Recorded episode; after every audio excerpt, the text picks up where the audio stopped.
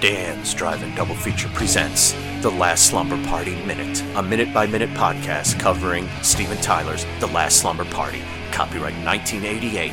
Your host, Daniel R. Budnick. You can call him Dan. Now, listen to this.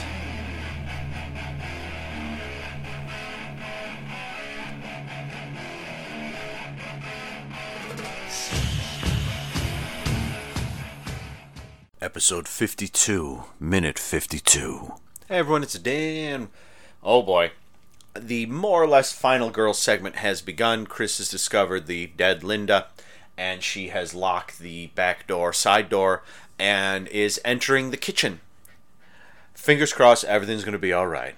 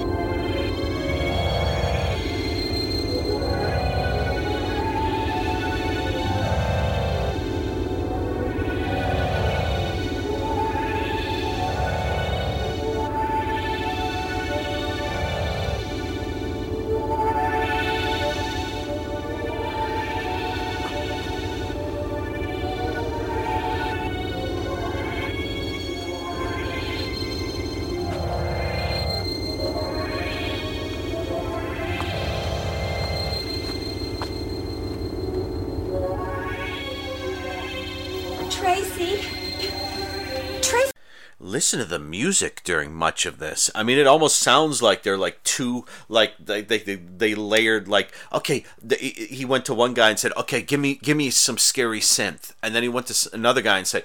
Give me scary, or gal, sorry, uh, uh, another person and said, "Give me some scary." I use guy, sort of. Oh, I gotta stop doing that. Um, uh, give me another scary synth. And then he took them and just put them on top of each other, like two soundtracks. Do we really need that?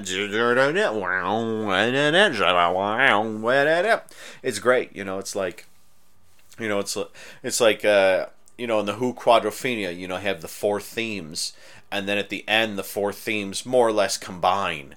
Uh, this is sort of two completely disparate themes that aren't meant to combine, that sit on top of each other and just make a wavy, surreal mess. It's like it's it's the oral equivalent of that weird scene in Savage Water where they're all like um in the, in like the mud pond sort of and and throwing water around and everything and then all of a sudden it like becomes double exposed and they're like two shots that don't match of the people in the pond flailing around. You sit there going this just looks like a mistake that they decided to leave in the film. I can't I yeah so Love it, love it, love it. This is, I mean, this begins the final girl creep around. Some of these are more interesting than others. Um, I'll tell you, I'll tell you exactly what happens here. So, oh, I don't know if this is meant to mirror something, but at almost the exact same time in this minute, and in the previous minute, Scott appears. In this minute, the killer appears, and he is apparently on the other end of the hallway that Chris was just on. We don't see enough of the hallway to know if there's a good spot he can hide, but um, it seems like Chris might not be the most observant person. We love Chris, though. Don't don't um, don't think I'm denigrating. I don't I don't mean to denigrate but she does having having having put it down slightly there she does observe that the phone cord has been cut she goes on the phone and the phone is dead it's been cut and then she kind of the, the base of the rest of the minute is she walks out um, into the living room area. The music is playing. She goes up some steps. We have a lovely moment where she goes up some steps in front of us and then there's a mirror in the background and then we see her in the mirror. And then she goes into the bedroom. And I'm going too fast through this minute, but but this is what's happening. I mean, it's we'll talk we'll talk um, final final girl stuff in, in a moment. Um, but she she goes in there and she it's great because the camera is actually underneath the sheet, so you see the sheet uh, get thrown away when she says Tracy, you know, and that's the way the minute ends. Apparently, she thinks that's Tracy, and that's the way Tracy sleeps like that, which seems weird to me. But then there's no blood or anything on there. But then yeah, I uh, not the most observant, not the most observant. So, yeah, that that's the minute. I mean, we, we we really got into it now, so we know the phone's been cut, Linda's been killed. Where are the guys? What's going on? What the heck is happening? And I, I always like this sort of moment where there, there, there, there have been sort of intimations throughout, um, occasionally, of something spooky's going on or whatever this um, uh, Tracy says, but uh, there, there's never like um, a moment where Chris sort of believes it, and um, and it can all be blamed on the guys. So this moment when it's suddenly like, holy crap, something is happening and it's not good right here in River City, right here in New Orleans. Something is not Bourbon Street beat. Something is not good right here, and I, I always love that moment where, because in in some of them, the final girl is wary of what's going on. Let's see, it's like a Friday Thirteenth Part Three D, you know, where where she'd been there before and Jason did whatever it was he did, and she's wary of it. And then when it's, it's happening again, it's happening again. But then other times it's like well, I, I I'll just hop to like say final exam. You know, I don't think I don't think uh, Courtney has an idea that anything's going on. She's just, you know, it's just it. Uh, well, well, final exam is slightly different because people are leaving, so she may not know when everyone is leaving. I mean, I, I know when I was at the end of my finals, you know, um, I I didn't always go to every single person I knew and say I'm leaving, kind of thing. It just especially I mean, I think that film is set at the sort of the winter break because no one mentions going home for summer or going away for the summer, have a great summer or anything, which is what you would say to people when it was summer break. Because at winter break, you'd all be reconvening in like four weeks. So I, I, I don't think Chris had any concept that anything weird was going on. They all thought it was the guys playing pranks. And the fact that Linda has died means it's like, what the F? And it's not going to get better for Chris as this goes along. And I, it's a, it's isn't it funny? I mean, it's like, who would have ever thought when we I mean, how we can go back ages for, for for final the final girl. I mean, we probably go back to old dark house movies and things with the the woman being chased down the the hallways with the curtains blowing, the cat and the canary curtains blowing. You know, which they replicated quite lovely. I thought in Haunted Honeymoon, which I haven't seen in ages, and I keep meaning to buy that freaking Blu-ray. Uh, but it's it's funny like that that this is such a this is a trope. This this the the gal who's generally kick ass going up against this crazy killer, which I always like. Um, I mean, I would say um, Olivia Hussey's character. Oh, no, Margot Kidder is Barb. Oh, rest in peace, Margot. Um, I forget Olivia Hussey's character's name, you know, like that. And um, uh, does Class Reunion Massacre have a? Uh, Reunion Massacre kind of does, um, but not quite. That's in another realm.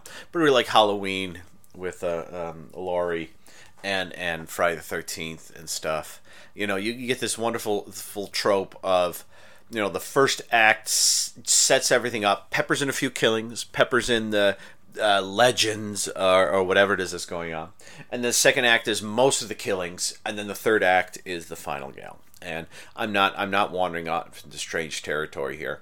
I'm just saying that. Um, where are we here? This is a 71 minute long film, and I would say around 51 minutes into it, 20, 20 minutes or so from the end, which is which is yeah, which I guess that's the third act. Maybe the third act is the moment she discovers Linda is dead. But I, you know, I it's it's funny with the final girl segments of slashers. I've always said that my my favorite portions of slasher films a lot of times are the bits before the killings really begin when we meet all the characters because I, I love that stuff so much. That's like the the setup, as it were. The the the, the best of them, the, the killings are great, and, and the best of them, the final gal stuff is great. But I'm always a big fan of the the sort of setup and everything. And you know, uh, oh, I'm sorry, I was going to say something like Prom Night, but Prom Night doesn't really have a final girl chase.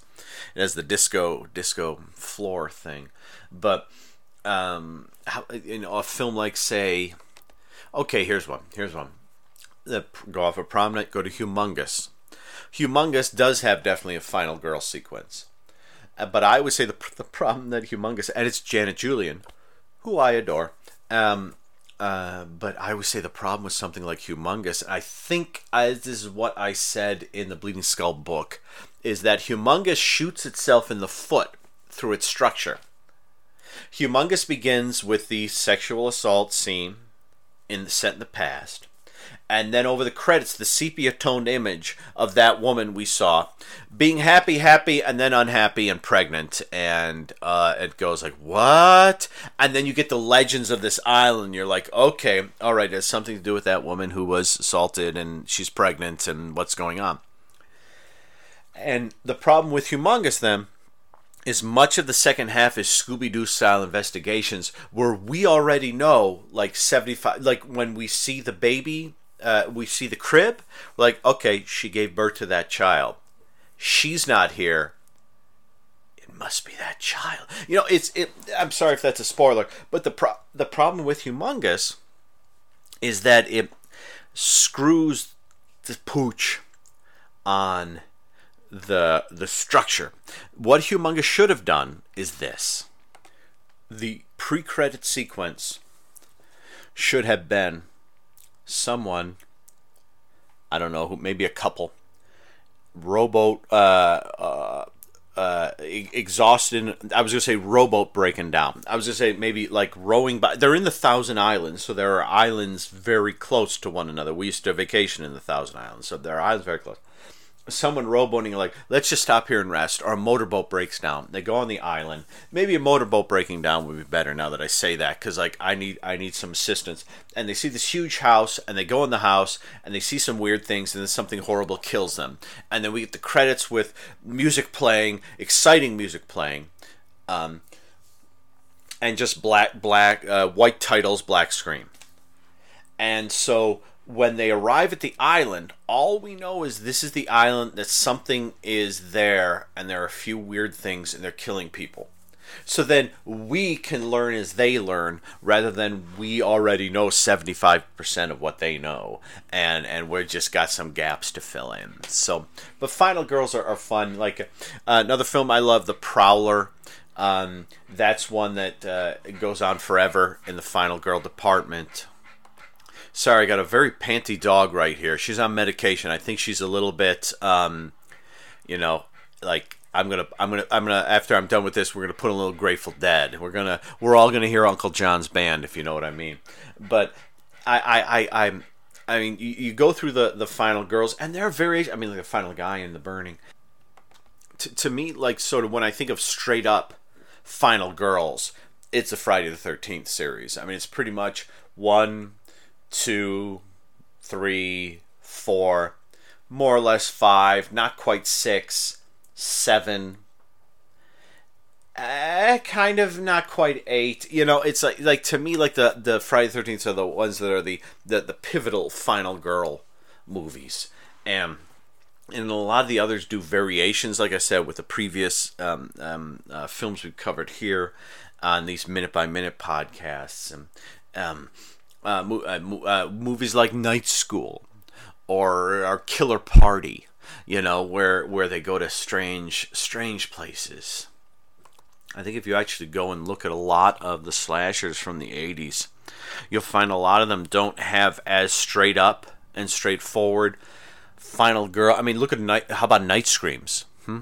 You know, uh, just off the top of my head, you know, a lot of them don't have. Well, and even like Graduation Day, it has a final girl chase, but the gal who's being chased is not really the final girl. She just stumbles into it's just like it's a I I could spend ages talking about this and have a great time doing it, but I think this episode has gone on long enough already, and Chris is knee deep in it. Knee deep in the shit. Listen.